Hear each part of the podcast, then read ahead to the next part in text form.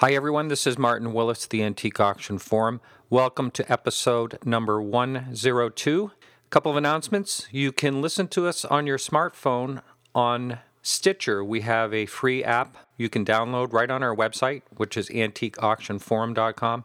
You can follow us on Twitter at twitter.com/auction_podcast. We have a Facebook page. You can like us on that. That icon is right on our website.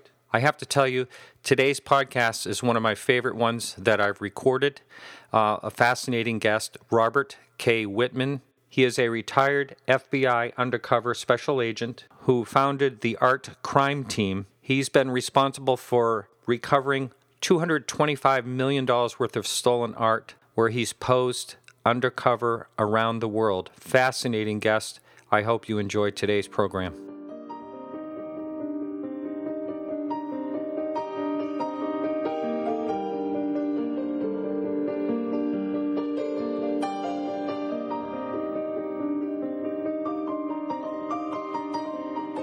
This podcast is sponsored by WorthPoint. Find out what your antiques are worth at worthpoint.com. So I have Bob on the line now. How you doing, Bob? I'm great, Martin. It's great to be here. Yes, thank you. And I was pretty excited when Eric Bradley of Antique Traders gave me your name. I thought this would be perfect for a podcast. There's a lot of intrigue when it comes to art theft. And I watched a couple of clips. We can talk about that later. You were on the Colbert Report, which was that was pretty interesting. He's a great guy. Very, very, very smart man. Yes. He works really hard on that show, and it's a great show. And, I got to say, he was kind of easy on you. I've seen him with a few other people. I think he was actually interested in the subject because after it was over, usually they told me he's very quick to get up and go. I mean, he doesn't hang around at all. And in this situation, he actually, when we were finished with the taping, he actually had some more questions and wanted to talk to me about it. Wow, that's pretty cool. Wow. So I think he was actually interested in the subject himself. But it's fun. I mean, when you first go on and you're sitting in the green room, he comes in to visit with you. And that show gets taped between somewhere around 6:30 and 8:30 in the evening. It's about a 2-hour taping, and then they bust it all down to 30 minutes.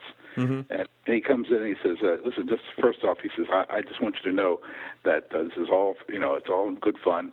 And please don't take offense at anything, And then the producers tell you, and then when he leaves, they tell you, make sure you just let him do the jokes. So it's really no one-upping. Yeah. No one-upping, right? You don't want to get on TV and try to, match minds with Stephen Colbert. Yeah, that's right. That's right. Yeah. So right off the bat, I want to say most people's opinions are that art thieves are people like Pierce Brosnan, Cary Grant. And there's sort of like a romantic intrigue when it goes to art thieves. What are art thieves really like? Well, I call those the Oscar-winning art thieves. They have that opinion that they're handsome and debonair and rich and that they just do this because they dabble in the arts. But the truth is, generally speaking, there's three types of people who are involved in art theft. And that's different from the people who are involved in, say, frauds, forgeries, and fakes. It's a whole different type of concept. But the people who are involved in theft are either general criminals. They're involved in many different types of criminal enterprises, including armed robberies, car theft, and everything like that as well. And they just happen to do an art heist. Okay. Mm-hmm. Then you have what I call the experts, who are people who have access to the collections, and who go in and study collections, and then after a while either become, emotionally involved with this stuff and decide they're going to take it, or they have, outlets to sell it. And then you have, and they include dealers, and then you also have the people who actually work in the museums who are, insiders. And generally speaking, for museum theft, we find that about 88 to 90%, when I say we, the FBI statistic is between 88 and 90% of museum heists have some insider component. Hmm. Wow. And are a lot of when you say inside, this is the way you get these statistics, of course, is by cracking the case and exactly. By solving cases, right. Mm-hmm. Right. Mm-hmm. And what is the percentage of the cases that are solved and the art returned? Well, I mean, it depends. The general percentage of returned stolen property is somewhere between 5 and 20%. Mm-hmm. Okay, that's for all stolen property. We're talking about cars, TVs, anything, 5 to 20%. But when we talk about art heists and these high-value paintings, it's probably 90 to 95%. Wow. Like every card. And the reason for that is because, you know, as we know, and as your listeners probably would understand, art can't be chopped up like a car. You know, it's not like drugs that can be cut up. It's not like a car that can be chopped and sold for parts. You know, the art is unique within itself, and if anything happens to that art, the value goes down. So, therefore, you know, anyone who takes a piece has to keep it in good condition and has to sell it, and then it becomes, and when it comes back to markets, when we get it back. Now, has anyone, in your opinion, has anyone ever stolen art just to admire it? Well, I've known individuals who have stolen property, and it's not always art. Let me explain one thing about that. When we talk about art theft, we're not just talking about paintings and sculptures.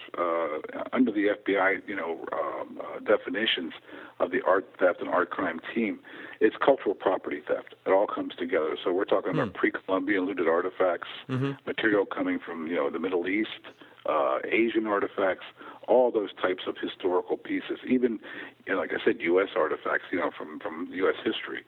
So, you know, a Bill of Rights or a sword from the Civil War, all these things are considered parts of the art theft program, okay? So, yeah, do people steal? I have seen people steal who, you know, wanted to collect items, and, and they enjoy the items, and they take them for that reason. But ultimately, they also want to sell them. Now, you just mentioned the Bill of Rights. I heard about that. That was returned a few years ago. Is that right? Yeah, it was. The Bill of Rights was recovered in 2003. And can you explain exactly what happened in that given situation? Well, what happened there was well, in 1789 or 1787, one or the other, I sometimes get it confused. George Washington sent 13 copies, had 13 copies actually scribed and sent to the 13 states for ratification of the new Bill of Rights. And most of the states kept them. One or two returned them back to Washington, but most of the states, you know, ratified them and kept them. One of the states that kept theirs was North Carolina. Well, it was in Raleigh, in the State House, all the way through up to 1865 during the Civil War. That's right. A Union trooper actually went to the State House. He was coming back north on a march with Sherman's troops after going through Atlanta. And as they went through North Carolina to Raleigh, they captured the Capitol and then went in, and this trooper took the Bill of Rights. He actually took it as a souvenir. And he went back to Indiana with it and sold it for $5. And it was kept in a family all the way up until 2003 when a couple of appraisers, antiques appraisers, actually found it, bought it from the family, and attempted to sell it for $4 million to the National Constitution Center in Philadelphia. Wow. I bet you they were a little disappointed. Well, it was, you know, we identified, they had it identified as well. They had taken it and had it looked at by experts at the George Washington University down in Washington, D.C., and they had it looked at. It was the congressional, their think tank or their historical, you know, group that does those types of authentications. Anyway, they had it looked at, and they were told at the time that it was probably North Carolina's. So they ignored that and just kept going with it. Of course, it was stolen property and belonged to the government in the state of North Carolina. So we got we got the seizure warrants from North Carolina and did an undercover operation in Philadelphia, where I posed as a philanthropist to buy the piece for the Constitution Center. And when they delivered it, we stopped everybody, seized the piece, and were able to return it to the State House. Now, where does the statute of limitations play in all this? Well, the normal statute of limitations for stolen property is 5 years. So, you know, if someone steals an object and takes it after 5 years, basically you can't charge that person with the theft, you know, in a standard property crime. But that doesn't preclude, like federally, I mean, if someone steals a piece of property and they take it from, say, you know, Philadelphia and take it to Atlantic City, they've crossed a state line. At that point, that re-ups the statute of limitations. So it's for another 5 years. Because what you've done is you've actually committed interstate transportation of stolen property. So how does this play in where the state owns? You recovered this piece for the state after, you know, 150 years. Well, that's a, you know, because there's a statute of limitations on the prosecution of someone who has stolen property, that doesn't mean that you can still pass good title on the property. I see. You see, I mean, it's like anything else with an artwork. I mean, there's three things that determine, the value and the ability to sell an artwork. And that's the provenance or the history of it. Mm-hmm. Of course, it's got to be right. The authenticity, again, that's important, and then having good title. Mm-hmm. So that's why I would really impress. That's the touchiest part, I think, nowadays, because there's so much litigation going on. So I would really impress on your listeners that, if they're going to buy artwork, make sure that they do a due diligence research on the title, so that they know that they can own it and then continue to own it. Right. Now, where does all the Nazi stolen artworks does that ever come to play in any of your investigations? Since I retired from the FBI in 2008, I can get involved in those cases. At the time, with the Bureau, generally we didn't get involved in those cases because those are not criminal cases. Mm-hmm. Remember, when you're in law enforcement, when you're talking about the local police, state police, or the feds, these cases have got to be criminal cases that they can look into. And, that means that the round peg's got to fit right into the round hole. You have to be able to prove beyond a reasonable doubt the elements of the specific crime. And in those situations, those aren't criminal cases anymore. Those are civil, civil fights. Wow. So, generally speaking, the government does not get involved in those. It's between private parties. I see. So today, with Robert Whitman Incorporated, my company that I have, I can get involved in those cases and do the research and due diligence. Wow. Okay. Yeah, I'd like to talk a little bit about your company a little later on. What is the number one? I don't know how to word this any different, but what's the number one stupidest thing you ever saw a crook do? Stupid is one thing. I think one of the number one worst things I ever saw people do was about 20 years ago. There was a case in Philadelphia. Three individuals went to the Pennsbury Manor, which is a historical site. It was the summer home of William Penn, the founder of the Pennsylvania Colony, mm-hmm. and he lived there from 1683 to 1700. Wonderful home. It's been preserved. A lot of his material is still there. Well, these three went in and decided they were going to steal antiques from the house in order to sell them at an auction. Well, that's stupid to begin with because you can't. It's identified material. You and I both know you can't sell it. But what they did was they got scared after there was so much press about the burglary. And it was on the front pages of the newspapers all in the area that they took the material and they threw it into the Delaware River. Oh. Okay, in order to hide it and get rid of it. Oh, and we're talking about, material 300 years old, owned by the family. And there were about 37 or 38 pieces that were taken. Of those pieces, we recovered 32 at the bottom of the river, but we lost all the wooden pieces. And can you imagine, Martin, these pieces had survived 3 centuries, and they ended up, going into the river and going away because of, as you say, the stupidity. That's an atrocity. Now, I was doing a lot of work in a major artist estate, Walt Kuhn, his family in Cape Neddick, Maine. Years ago, a bunch of bikers stole about 30 of the clown paintings, which sell up to $1 million. And when they were being sought after, they stacked them in a pile and lit them on fire. Oh, boy. It is an atrocity because these things are, when they're gone forever, Oh, yeah. Yeah, it's especially terrible. When if the artist is passed or whatever, and then they can't be replaced, and they can't ever be done again. You're right.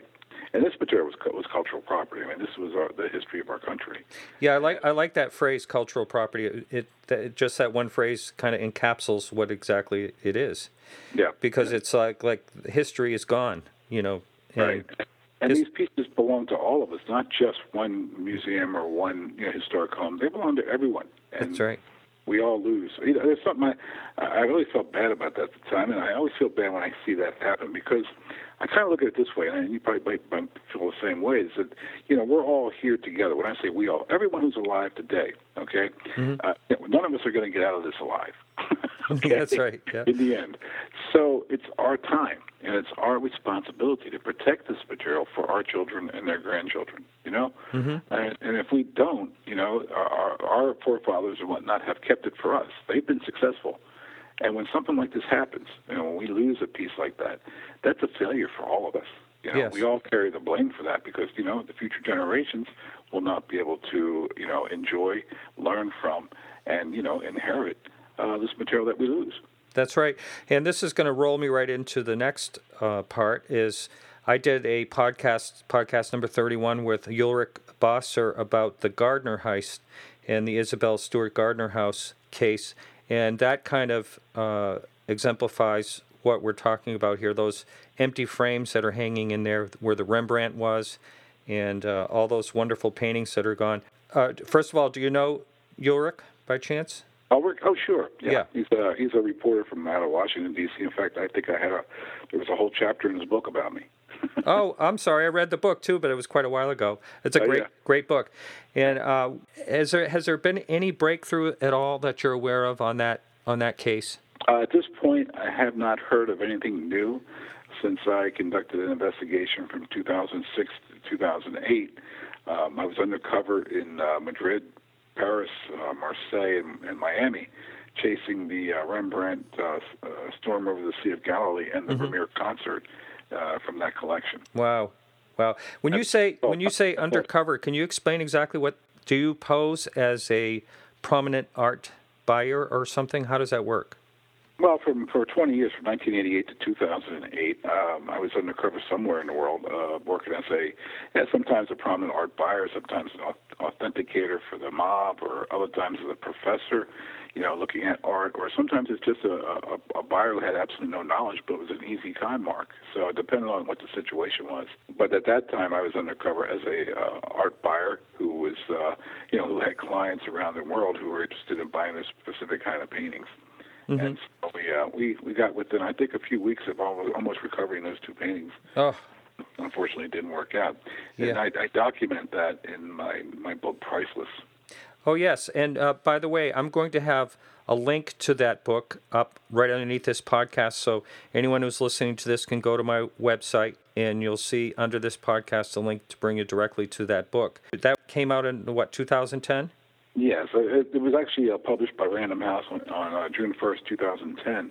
It's a national bestseller, New York Times bestseller. And in it, I talk about maybe around 15 different cases I was involved with around the world, and talk about recoveries and the undercover operations that went into them. Mm-hmm. Now, do you actually ever have, I know this is going to sound kind of corny, but do you ever have like a briefcase full of cash? Have I ever had a briefcase full of cash? Yeah. Sure. Wow. I mean, that's like the ultimate undercover right there. Is you have one case I talk about in the book where we recovered a $35 million Rembrandt that was stolen at gunpoint from the Swedish National Museum in Stockholm. And after about a two weeks worth of meetings, we negotiated a deal to buy the painting back for $250,000. And I had all $100 bills in my briefcase. Wow.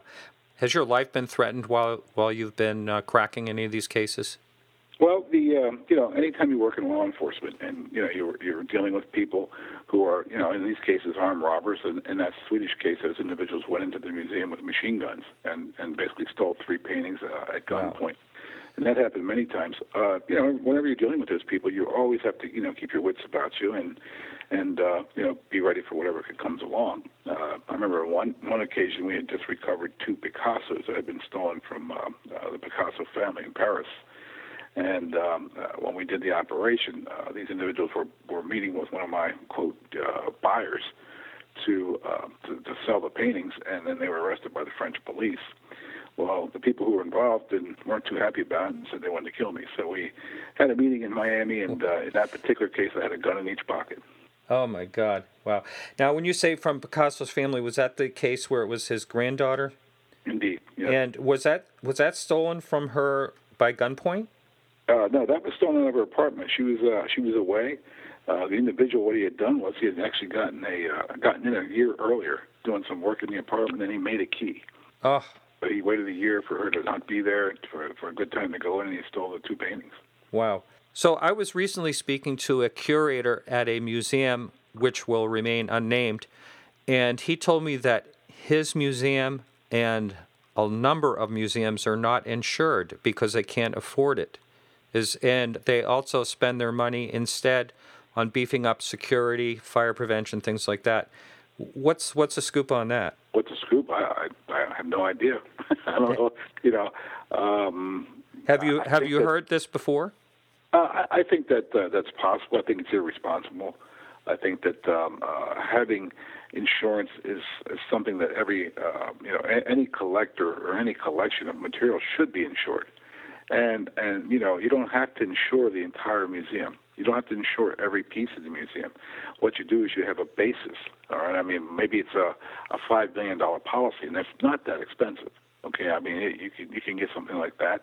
You get a $5 million policy or whatever it is, $1 million policy, but with the idea that not everything in your museum is going to be stolen or destroyed at the same time.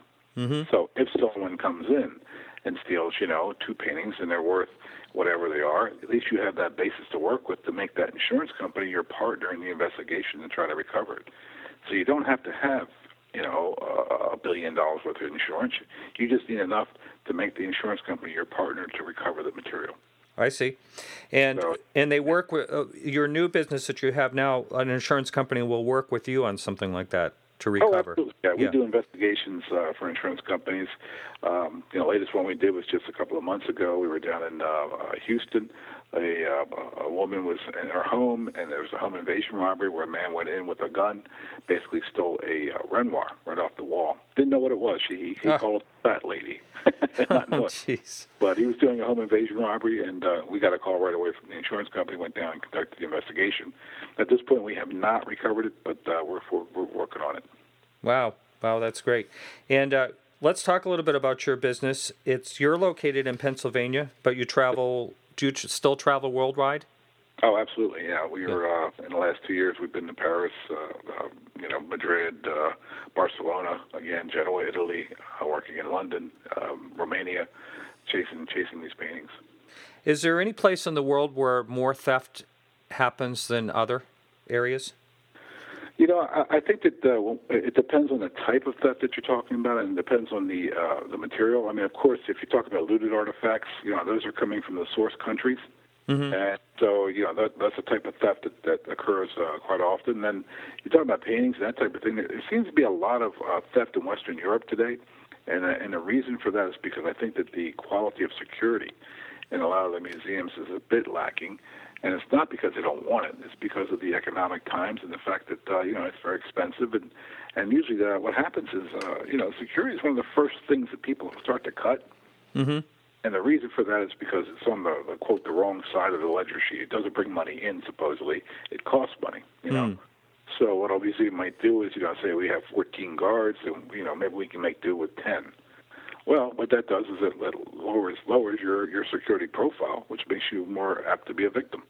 And there's nothing more, you know, something that just is so obvious. A few weeks ago in Greece at the Olympia Museum, you know, they had cut the security group to nothing. There was just one woman in the museum, so a couple of guys went in, they tied her up and stole, I think, more than 40 items. Wow. Just at gunpoint because they could. Yeah. Do more thefts occur in museums and in private situations? I think it's probably more, I think the biggest amount of thefts are not from museums because museums do have a certain amount of security. The biggest amount of thefts are from burglaries or private homes, mm-hmm. and a lot of that is not artwork. Okay, I mean, it's mm-hmm. not nearly what we think it is. It's not artwork. But, no, I think that private homes probably get the vast majority of thefts out there.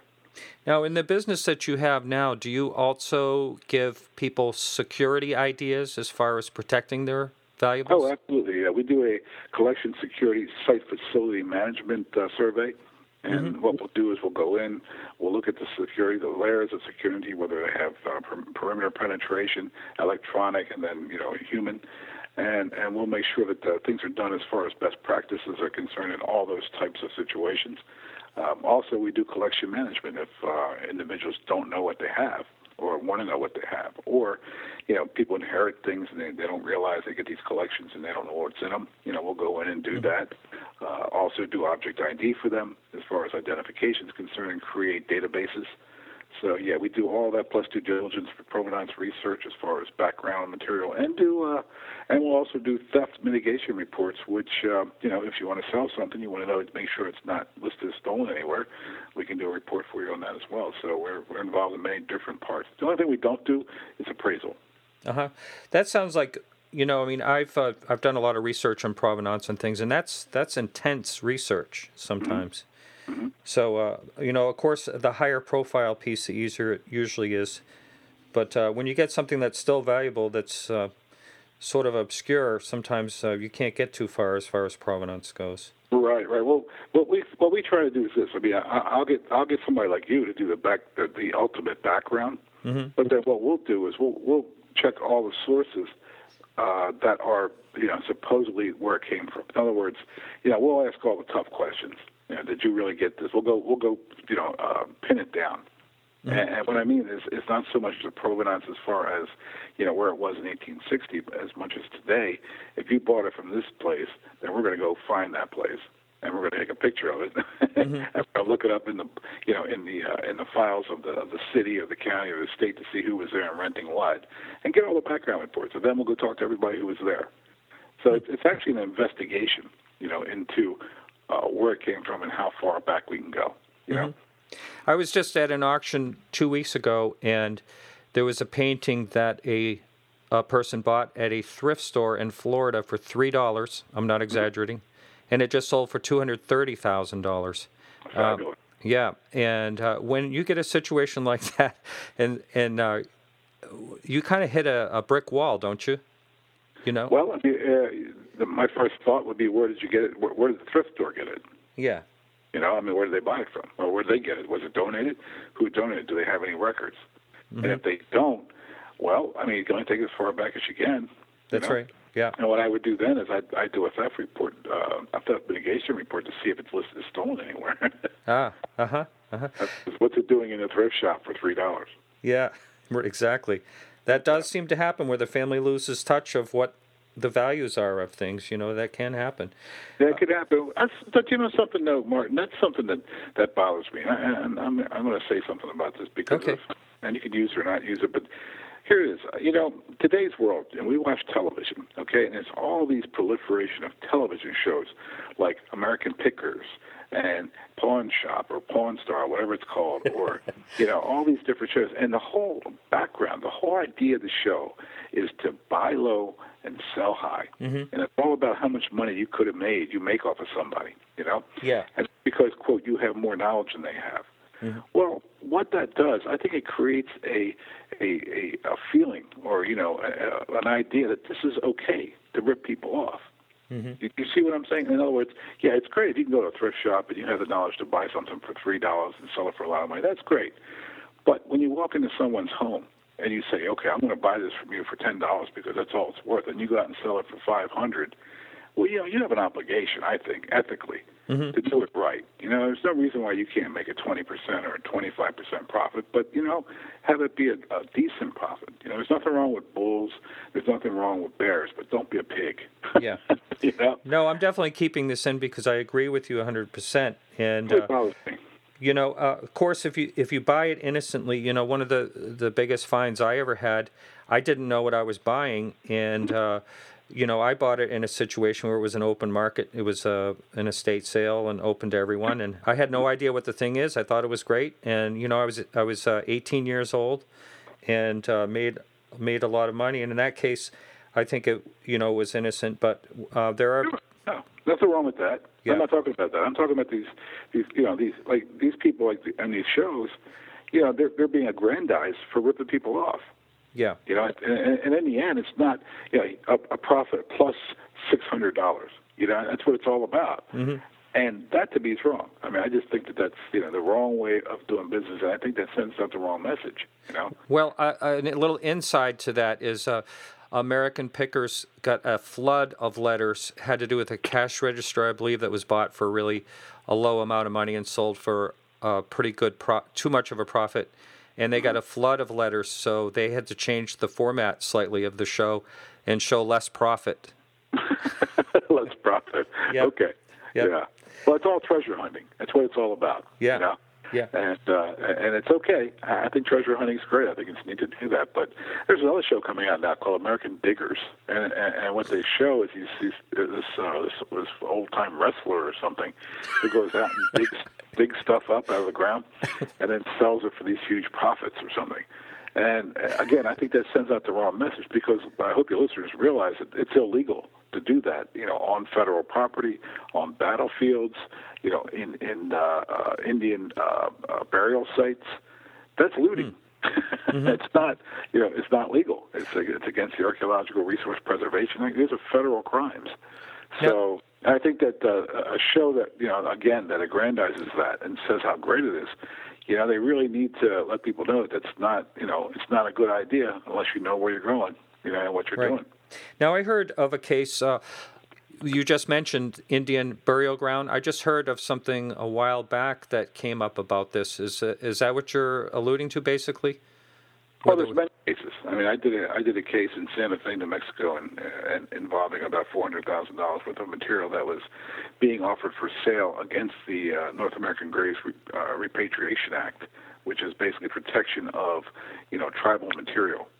And these individuals were selling this material for, you know, this is sacred material came out of the Kivas and the Pueblos and whatnot, and were selling it to collectors and dealers. And it's all illegal stuff. I mean, you can't sell that material. It's owned by the tribes, you know. So there's a lot of cases involving that material. Wow. And I know in Mexico, for one thing, there's a lot of the shaft tomb, pre-Columbian burial figures that they're on the open market all over the place. But that's... that doesn't seem to be illegal. No, it is. It is illegal. You can't import it to the U.S. But there's so many pieces here. Amazing. Well, the pieces that are already here are illegal. But now that, you know, we have a treaty with Mexico which does not allow the importation of those materials. And a lot of those were dug up from farmers, and they would sell them from whatever. Yeah, well, you know, that's the thing. And for your listeners who are into, you know, collections of antiquities, you know, that's something that you really have to be aware of, because every year the United States signs new memorandums of understanding with different countries. I think there's 13 or 14 now that you cannot import material from those countries. So, you know, you have to be careful with and know what you're doing before you get involved. I think they just signed another treaty in December with Greece involving ancient coins. So really? Wow. Yeah. So now, can you name a few other countries that this is already in place? Sure. Thailand, I believe Thailand, Guatemala, Peru. They're looking in China and adding China to it.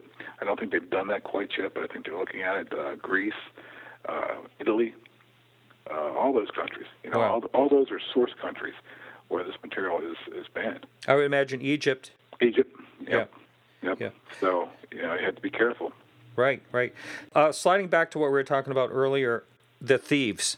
You know how you watch in the movies, they always have all this high-tech stuff, and somehow they have all the money to have all this high-tech stuff, you know, to steal the diamond out of the museum and stuff like that. Have you ever seen a case where someone actually used any high-tech stuff?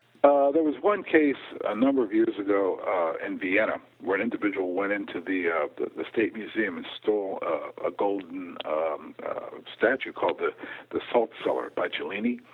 And that individual did have information about how to cut, or he was an alarm specialist, so he did have a way of silencing the alarms so that when he went in he wasn't detected. But other than that, usually it's just an armed robbery or it's a shoplifting, you know. I think one of the most high-tech pieces I've seen in recent years was an X-Acto knife that one map dealer was using to cut maps out of the rare book library at the Beinecke Library in Yale. So, I mean, usually it's pretty low-tech stuff. Wow. You know, I did an appraisal years ago. I think you'd find this interesting because I did an appraisal that the woman had a mansion in Pennsylvania that basically burned to the ground, and it was an early mansion. And in it, she had a one of the well-known Gilbert Stuart paintings of George Washington. And she said, yes, we lost that. And I was in her basement doing an appraisal, and I saw this frame. I asked her what the frame was because it was an amazing frame, very large one. And she said, well, that's where the Gilbert Stuart was in. And I looked at it. And there was razor cut around the stretcher and smoke on the jagged edge of the canvas. And I said, you know what? Someone cut this painting out of the frame before the house burned down. Mm-hmm. And the woman started crying. I mean, she had no idea. I just can't imagine how that could happen. Have you ever heard of a situation like that? No, but did they find it? She's never... I was in touch with her a little while after this appraisal and asked, you know, what she did about this. But as far as I know, I don't know anything's ever happened. I would think that that'd be pretty easy to find. I mean, if it's out there, you know, I don't know how many years ago it was or whatever, but I mean, it should be reported so it can be added into the databases so that, you know, if it does come up for auction, it does come up for sale, we can get a read on it, you know. Mm-hmm. Now, I want to speak about auction. Do you have a lot of situations where you've actually had to go to an auction of an upcoming article that was to be auctioned and confiscate it? Yeah, well, with the Bureau, with the FBI, on a number of occasions, we stopped at auctions and recovered material. I could think of probably 3 different occasions where we did that, sure. Mm-hmm. That happens all the time in New York as well, with Christie's and Sotheby's, whenever there's these antiquities auctions and whatnot. When I say all the time, I don't mean all, maybe once or twice a year, where, you know, countries will make a claim on something. And then what happens is, you know, once the claim is made, then the auction of that specific item might be held up, you know, or done until it's been, you know, identified and adjudicated. But the auction continues. It's just the one item comes off. Yes, I had a situation where I had a really nice weather vane that was advertised everywhere, and the same thing happened. It was a stolen weather vane. I had no idea, and the person that owned it had no idea. He bought it at a large fair, you know, antique fair. Right. Did he get his money back? I don't know how that ever panned out, but yeah. He spent some money on it too. I would tell your listeners, I mean, you know, if you're going to buy material that's, you know, that has any kind of substantial value, you need to get good provenance and good history on it, and also make sure that the person you're buying it from is legitimate, and get their information, get their driver's license, get their name and numbers, because you never know, you know, what's going to happen. Yeah, that's good advice. Are there ever high-profile thefts that are just kept out of the news? Well, you know, I think that sometimes museums have this mistaken idea that they should not report, and I think that's an older idea. Back in the 70s and 80s and before, you know, museums were loath to report missing items because they thought that would affect, you know, future donations to the museum and that type of thing, and it would be bad publicity. But I think today there's a whole sea change of ideas in that. And the fact is, you know, if you don't report the theft, you can't get it back, number one. So it goes away. Secondly, you're inviting the criminal to come back and do it again. All right. Okay, to get away with it. And thirdly, you know, as far as due diligence is concerned, the people who are in charge of the museum or in charge of the historic house or whatever may have some liability issues because they're not withholding their duties and doing it correctly. So, you know, there's a lot of different ways of thinking about it nowadays, and I think most of the times, most of these high-profile pieces do get reported. Mm-hmm. Mm-hmm. Now, do you yourself go into museums and look at pieces and think, well, this could be taken this way, this could be stolen that way? No, I never think of how pieces can be stolen. I always think about how pieces can be better secured. So, I mean, it's a different thought process. It's more of, you know, I wish this had a better hanger system, or I wish these bolts was bolted, you know, to the wall, or, you know, maybe that piece shouldn't be so close to the door. But, you know, I always think about how you know, they can strengthen security. Mm-hmm. Well, they must train you through the FBI how to think like a criminal, or how a criminal thinks, I should say. Well, you have to understand, you know, when we talk about art theft and art crime, it's not about art history; it's about the art business. Mm-hmm. So, you know, having a business background in the auction galleries or in the art world is very helpful. So it's all about how to make a deal in the art world. Now, did you have any background with that at all? Yeah, my parents were in the antiques business. Oh, wow. So I kind of grew up in it to a certain degree, and was actually working with my father. He had an Asian antique shop on Howard Street in Baltimore, which was you know, the antique row of the city. So he always had a desire and always loved Asian antiques, and so he started a business up. And for a few years, I would go down and help him on Saturdays and whatnot. And you know, you learn how to make a deal in the art world. Mm-hmm. And that, by the way, I'm sure you're probably aware of this, but the Asian market is strong as can be right now, as far as Chinese goes. Yeah, it's really it's been booming, hasn't it? It sure has, yeah. One last, we're about out of time here, and I feel like I could talk to you all day. But you mentioned earlier that about somewhere around 10% of the items are not recovered or never resurfaced. What would you have to guess if you had to? Happens to those items? I think they're destroyed. Oh, yeah. Yeah, I think we do lose pieces. I mean, as I told you, those pieces that were stolen from the Pennsbury Manor were destroyed. I think paintings sometimes, over years, are not properly cared for, or when they're cut out of frames. I think sometimes it does a lot of damage, and sometimes they're not transported correctly. So I think that is our percentage of loss. Mm-hmm. Mm-hmm. And now, that doesn't mean to say that we're never going to get them back. It also means that sometimes they're just stored away and they haven't surfaced at this point. So sometimes it takes a whole generation, before they come back. Yeah. When eBay first began around 1997, 1998, somewhere around there, I bought a painting, and I was actually contacted by the FBI because the person that sold the painting, had sold some fraudulent paintings. Does the Art Crime Team keep an eye on eBay and other online resale? I don't think they keep an eye on it as much as they take complaints from it. In other words, if someone, I don't think it's a proactive situation where they're actually looking at it every day. What happens is if someone makes a complaint off of it, mm-hmm. they'll look at that and take that seriously. The biggest complaints that come into the Cybercrime Center are eBay fraud. So that's the biggest number of complaints. And it's not because there's anything wrong with eBay. It's just some of the material that goes on there is not correct. Yeah. One thing I want to talk about, too, real quickly, if you don't mind, is I'm offering an art crime investigation seminar that I do each year. And this year it's going to be from June 10th to June 15th in Philadelphia. And at that seminar, it's a 5-day seminar where participants will will participate in lectures from the top criminal prosecutors, as well as civil attorneys, as well as learn about the fine art industry and different aspects of the industry. And as far as careers are concerned, it's a great opportunity to kind of flesh out what people are interested in. Wow, that's great! And is that on your website? Yes, it is. Uh-huh. That's great. Your website will be linked under this podcast as well, so anyone listening can go to that. That sounds like something I'd like to go to just to sit and listen. Oh, there you go. Yeah. No, this has been really fascinating. All right. Listen, Martin, thanks so much for the opportunity to be on your show, and best of luck to you. So this is Martin Willis with Bob Whitman.